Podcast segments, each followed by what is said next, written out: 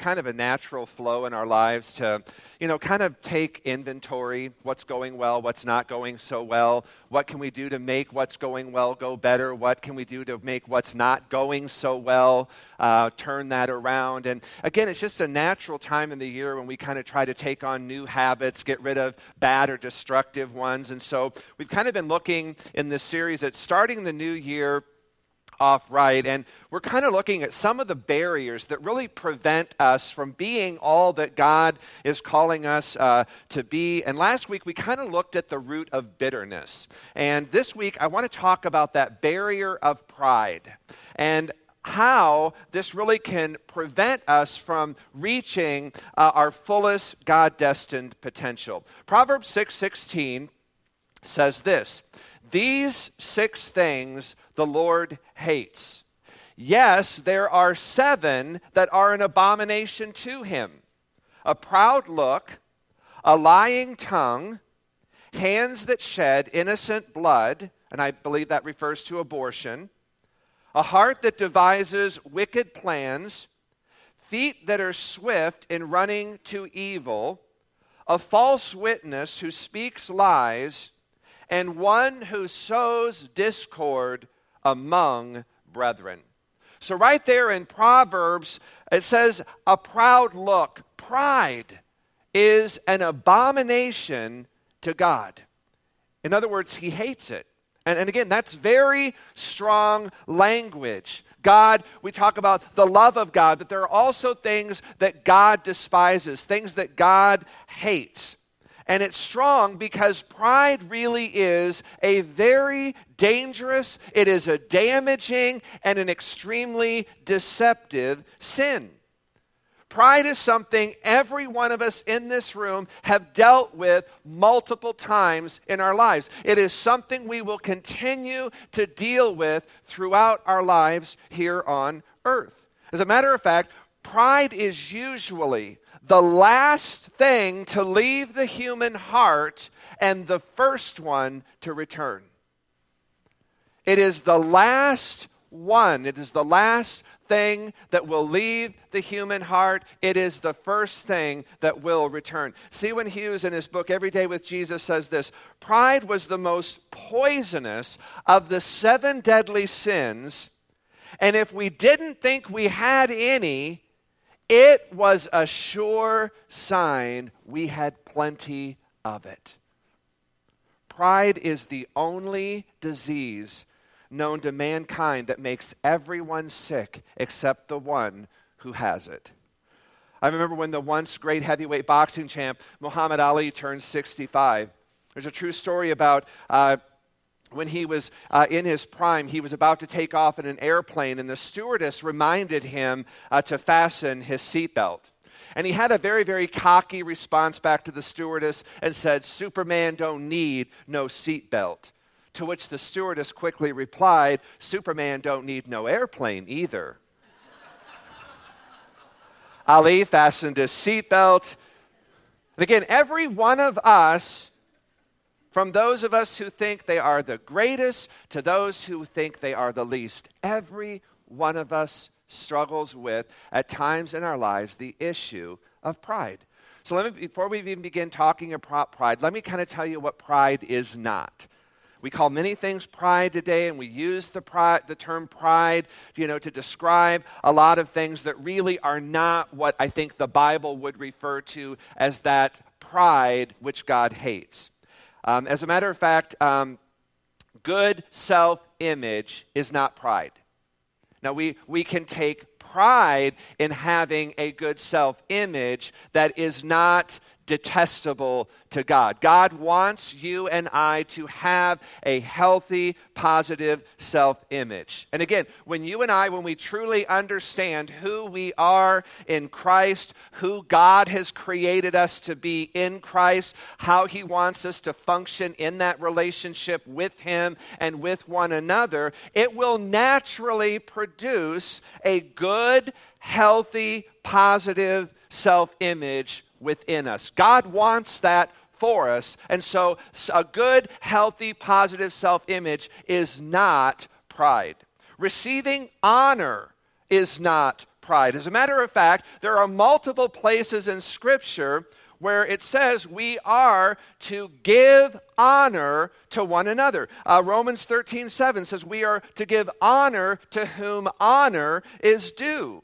The Bible calls us in Ephesians 6 2 to honor our father and mother. 1 Peter 3 7 instructs husbands to honor their wives and wives to honor their husbands. So it's all right for us to, to say, for example, to uh, our spouses, I'm proud of you. I appreciate everything you do for me and for our family. Uh, I just appreciate you know, the ways that you serve me and serve our family. That's okay. That is a good way to honor, and we're called to do that for our spouses. 1 Timothy 5 3 calls us to honor those who are widows. So if you're here this morning, you're among us, and you're a widow, we are called to honor you. 1 Peter 2 17 says that we are to honor one another. And so, again, the way that we give honor to those to whom honor is due is by valuing them, it's by esteeming them, it's by giving them respect. So, if the Bible says we're to honor people, then it's certainly not a sin to do so. When our children do well in school or they do well in a sporting event, it's necessary for us as parents to honor what they've done, to tell them how proud we are of what they've been able to achieve and have accomplished. I mean, we're called to take a certain amount of pride in the way we do our jobs, in our schoolwork, in the way that we dress. I mean, in, in the way that our home looks, just in the way that we present ourselves. There is a good, healthy, positive self respect that the Bible does not condemn. As a matter of fact, it encourages. So, what is the kind of pride that the Bible does condemn? One type of pride that the Bible condemns is kind of this independence, this attitude of independence from God. And it will manifest itself in this way God I don't need you, or I don't need you in this particular area of my life. I'm going to take care of it on my own. This attitude of kind of independence from God is one of the kinds of pride that God despises. He, he hates this kind of pride because this attitude of independence from God, it will eventually give way to a sense of ingratitude, which again is also one of the facets of pride. When a person has this haughty, this ungrateful, unthankful spirit, then that person becomes proud in that he does not acknowledge God for all that God has given him, that, that God has blessed him with. And again, the Bible calls this attitude of independence, this attitude of ungratefulness, pride.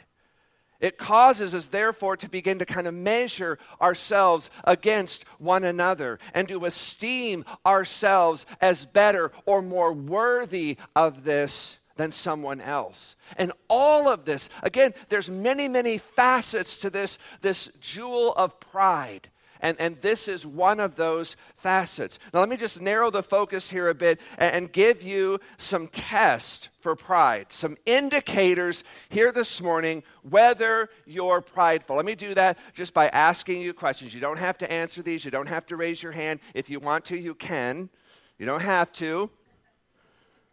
Does it irritate you when somebody corrects you for your faults or your mistakes? Does it bother you? Does it get under your skin? Does it irritate you when someone corrects you for your faults and mistakes? Now, nod your head.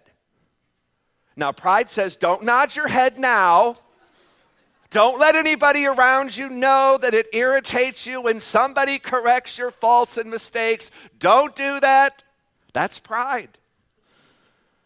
Are you an individual who when he does make a mistake, always has an alibi, always has an excuse ready, as to why that happened. Always justifies that mistake. Again, it's simply a form, a facet of pride. When somebody wrongs you and somebody does something you don't like, do you ever just say, I can get along without that person?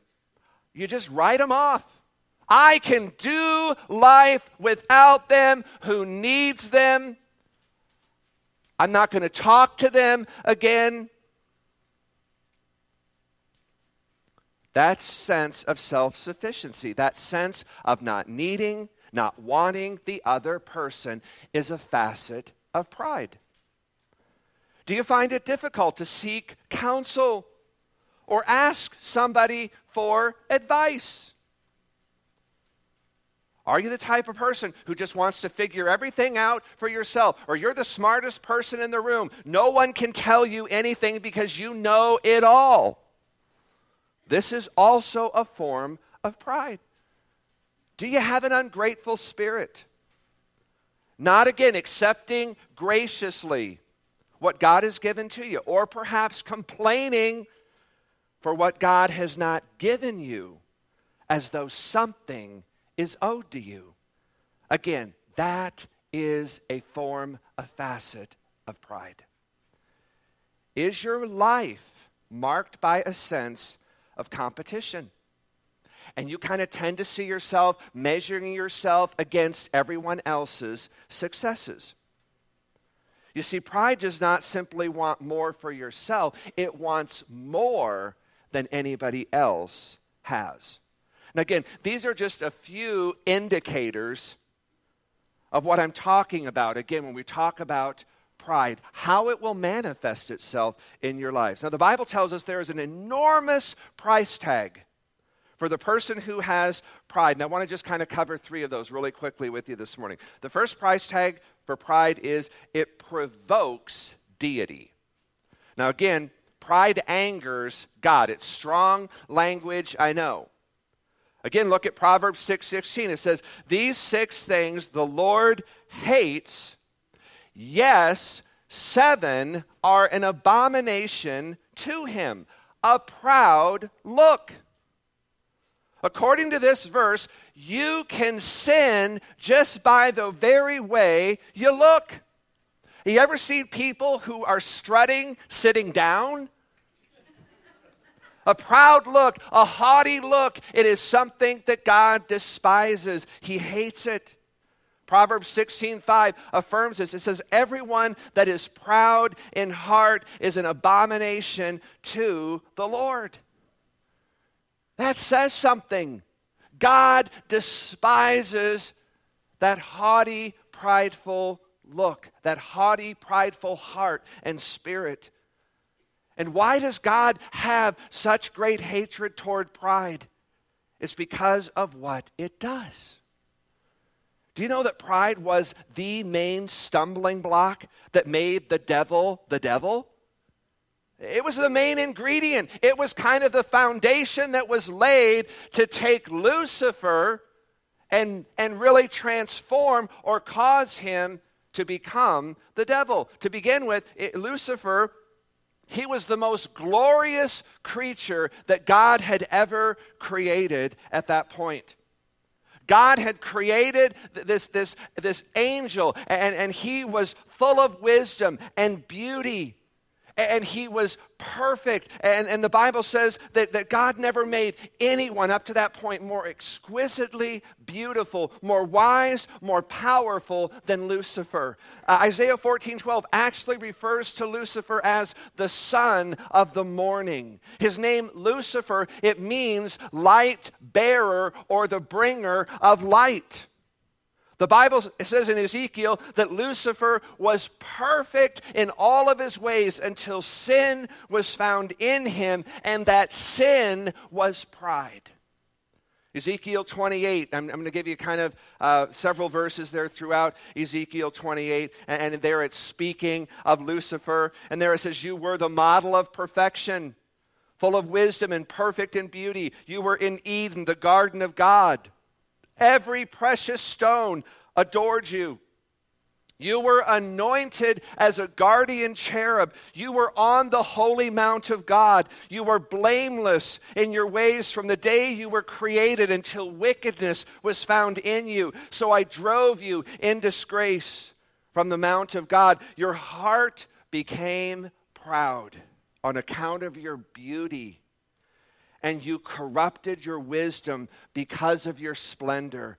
So I threw you to the earth. I made a spectacle of you before kings. This is the effect of pride. It's why God despises it, because of what it does to us. And there's no greater example of that than what it did to Lucifer.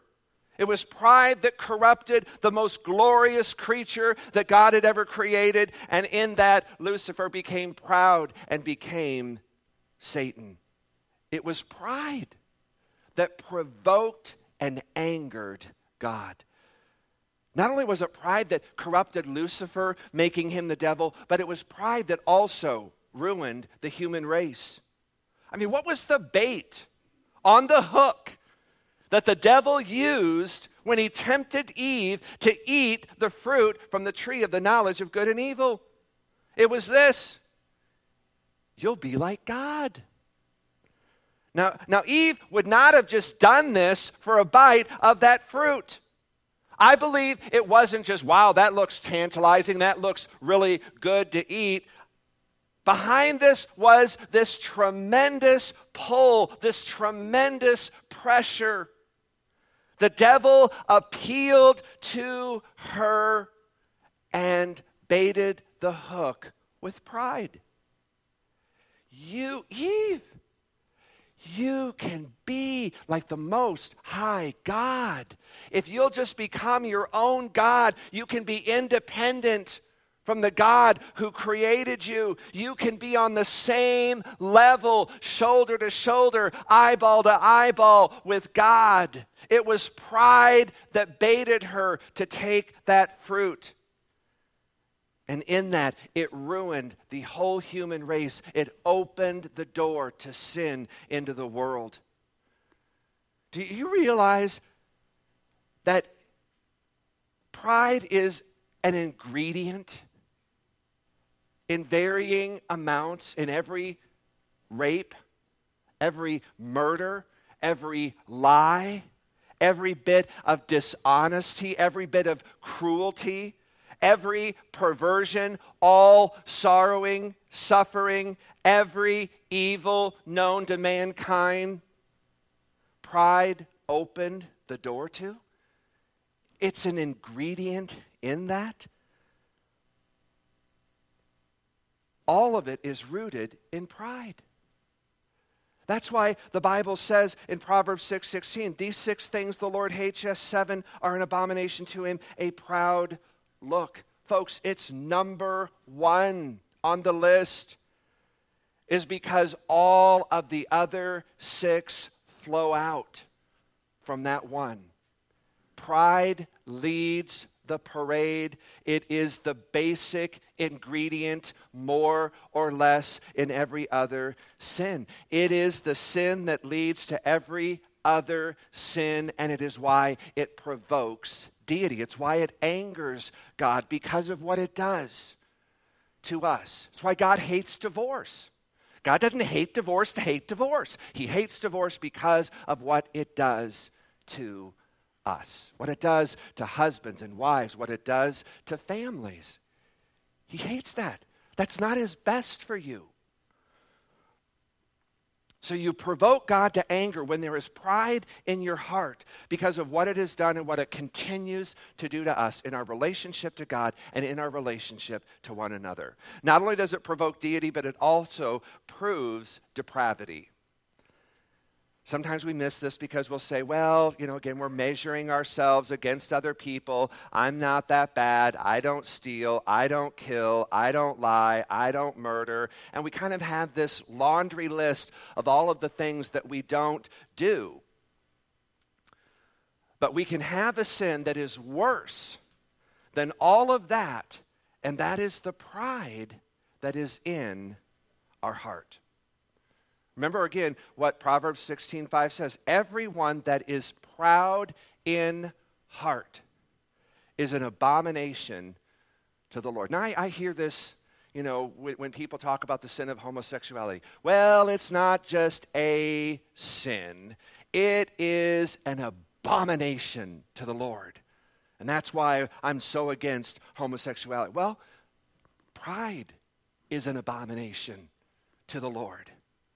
So if we're going to deal with somebody else's abomination, let's at least be aware of our own and committed to dealing with it as tenaciously as we are the other abominations. You see, it never has to reach the hands or the feet. Just having pride in our heart, in our spirit, the Bible says, is an abomination to God. Look Proverbs 21 14. A haughty look, a proud heart, and the plowing of the wicked are sin. It's an amazing verse. Farmers, listen up. What does a haughty look, a proud heart, and the plowing of the wicked have to do with each other? Well, back in the days of Jesus back in the days of the Old Testament, probably the most religious people you would find in those communities were farmers because they were so dependent on God. They realized there was so little that really they could do to control the outcome of crops. And so they were kind of these people who were very very dependent on God, His faithfulness, God doing what only God could do. Because again, all they could do was kind of plant it and pick it. Anything else, God kind of had to come in and do His part. So you take a farmer who does not acknowledge God because he thinks he's self sufficient. I can do all of this. I don't need God. And so he goes out, he plows, and he plants his field. Now, again, he's not robbing a bank. He's not committing adultery. He's not beating up his neighbor, not beating up his kids. He's just plowing, planting his field. But the Bible says that something as innocent and as necessary as a farmer plowing and planting his field is sinful. Why? Because he's doing it with a proud heart, an independence from God, a self sufficiency. And that becomes sinful in the eyes of God. That's why Proverbs talks about the plowing of the wicked. You see, the farmer, the person that does not acknowledge that the soil has come from God, the farmer or the person that does not acknowledge that the rain and the sun come from God, the farmer or the person who does not acknowledge that it is God that causes the seed to grow, the farmer, the person that is not utterly, absolutely, totally dependent upon God for all their needs, is a proud person. And so, even when the farmer plows his field, nothing sinful in that. If he is a proud person, has pride in his heart, he sins. The pride in his heart corrupts, it infects, it affects everything else, and proves our depravity, our sinfulness as human beings. How does that pride get into our hearts? How does it get there? I was reading some time ago something very interesting. If you have an apple that has a wormhole in it, you might think, uh oh, better be careful here. There's a worm in that apple. No, the truth is, there's no worm in that apple.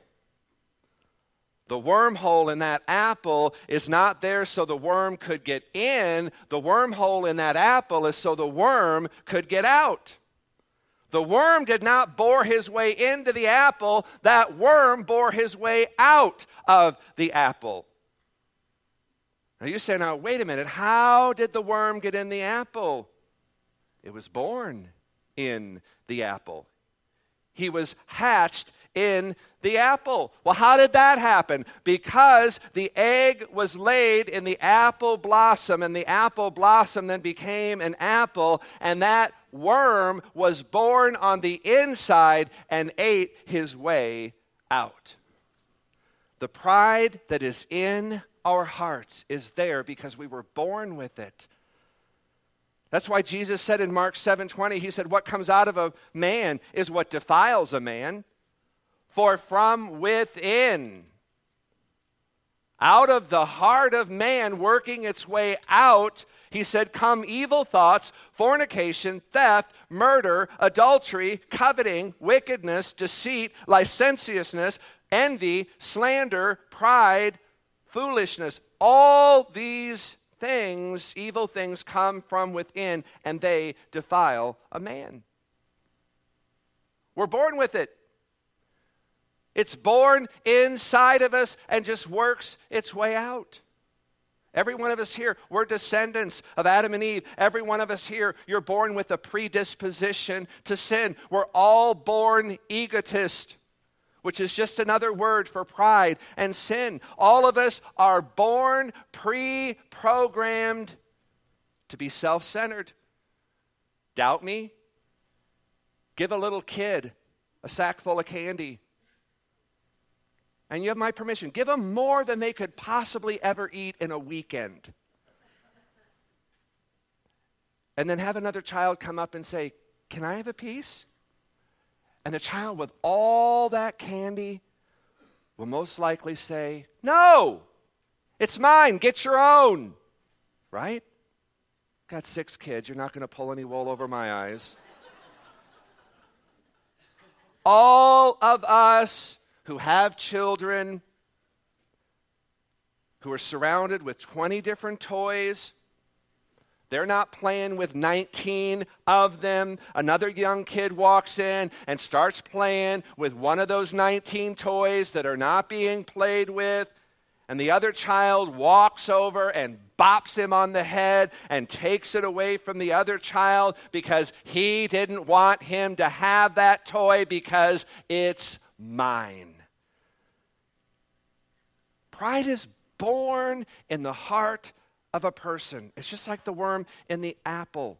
Pride comes to the surface, it bores its way outward, and it just proves our depravity, our sinfulness as human beings. And there's not a person, there's not a one among us, myself included, who is not born an egocentric. It's not something that we have to learn, it's natural, it is inherited. You don't have to teach a child to be selfish. You ever notice that? They come that way pre programmed to be selfish. You have to teach a child not to be selfish. Anyone who has ever raised children knows you have to teach children not to be selfish. Because by nature, every one of us is selfish, we're self centered, we're egocentric. We come by it naturally. And we come into this world wanting to be our own little God, sitting on our own little throne, ruling the world and the lives of those around us. We come by it naturally. We're born with it. So it provokes deity, it angers God, but it also de- proves our depravity. The third thing, and I'm just going to let you do your own sermon on this one, is it promotes dissension. Did you know that there has never, ever, ever, ever been an argument, a war, a fight, a scuttle, a disagreement that wasn't somehow, somewhere rooted in pride? Pride promotes dissension. Proverbs 13 said, Pride leads to arguments. You could well bet if it leads to arguments, it leads to everything else beyond that. There's never been a war that pride was not the major factor. There's never been a divorce in which pride was the major factor. As a matter of fact, Jesus gave permission. He said, Go ahead and, and issue the, the decree of divorce. It just represents a hardness of heart. That's pride. There's never been an argument, but what pride was the major factor. You say, well, how do you know? Because the Bible says so. Pride leads to arguments. One of the things I, I love about kind of communion um, is when Jesus was meeting with the disciples and, and he broke that bread and, and he lifted up that juice, what he was giving them was a very, very symbolic announcement, kind of foresight into what was about to happen to him on the cross. When he took that bread and he broke it, he said, This is my body broken for you. Every time you do this, do it in remembrance of me. And he took that glass, he lifted it up, and he gave thanks to God. He said, Drink from this, all of you, for this is the cup of the new covenant poured out for you and for many for the forgiveness of sin. He said, Every time you do this, do it in remembrance of me. And, what those two elements symbolize the broken body, the shed blood, was his death. And his death was that which would overcome and it would completely break the power of sin in our lives. It broke the penalty of sin, which was death. It broke the power of sin. And I'll tell you what, if the death of Jesus can break the power of sin, and there's no greater power other than God, there was no greater power under which mankind was trapped than the power of sin. And if the broken body, the shed blood of Jesus Christ could break the penalty, the power of sin, folks, I got to tell you this morning, it can break the power of pride. So this morning, as we come, Again, it's just an opportunity for us to come and to recognize the broken body, the shed blood of Christ. It has the power to break the, both the power, the penalty of sin. It, it, we're just acknowledging it. If it can do that, I believe that it can also break the power of pride in my life. And my guess is, is every one of us in this room have dealt with the issue of pride. Some of you may be dealing with that right now. And, and again, there's just a multitude of ways that that can be manifesting itself here this morning. Is there an area of your life where you are not utterly, completely, totally surrendered to God? If there is, that is an area where you're probably operating in pride this morning. And God wants to break that. Not break you, He wants to break that power of pride over your life this morning. And again, if the broken body, the shed blood of Christ, has the power to break the penalty and the power of sin, it absolutely has the ability to break the power of pride over our lives. The question is are you willing? Are you open? Father, we just thank you. Just invite again the presence of the Holy Spirit, which is in us, power of the Holy Spirit in this room. And Father, I just pray, Lord, that you'll open the eyes of our heart. The Father, you'll help us to see, Lord, those areas where we have maybe been living independently from you, God, areas of our lives where we're maybe just not fully, completely surrendered to you this morning. It could be in our marriage, our parenting, our finances, it could be in relationships, God. Lord, in whatever ways pride is manifesting itself in our, our lives this morning, God, I just pray, Lord, you'll open the eyes of our heart, God, to help us to see and to recognize that. And God, in seeing and recognizing that, God, also seeing and recognizing that through the broken body, the shed blood of your Son, Jesus Christ, you have broken not only the power of sin, but you've broken the power of pride over our lives. So we just come, and Lord, we just remember. We remember that you love us, that your plans are for us, not against us. That, God, there are things, Lord, that we can do, God, that will inhibit our relationship with you and with others, God, things that will block your blessings in our lives. And, and God, we, we want to just clear that away this morning. So, Lord, I just pray, God, that you would just deal with each of us. We thank you that you are a God of conviction, not a God of condemnation. We thank you that you are a God of love and grace, not of guilt, shame, or condemnation. So, God, we bind uh, any and all of those ways that the enemy will try to get us to not deal with this. God, this morning, just help us open our hearts to you, not close them. Help us to run to you, not from you this morning. We just again thank you, Lord, that you love us. And that, God, you have a desire to set every one of us free from everything that binds us and prevents us from being all that you've created us to be. And so, God, this morning we just come and we thank you for the power of the broken body, the shed blood of Christ, for what they represent. And Father, we just ask, Lord, that you would use that again to just bring us to that place of full surrender for all that you've done for us. In Jesus' name we pray. Amen. When you're ready this morning, you can just come and take a piece of bread and just dip that in the juice this morning and just individually serve uh, ourselves this morning. Maybe you're here as a husband, wife this morning. Maybe this would be a great opportunity for you to go up together and to serve one another. You're as a family, maybe going up together as a family and, and just taking communion together. We don't have to always do it the same way we do it. If God's leading you to do that as a family, to do that as a husband and wife this morning, I just encourage you to do that as well.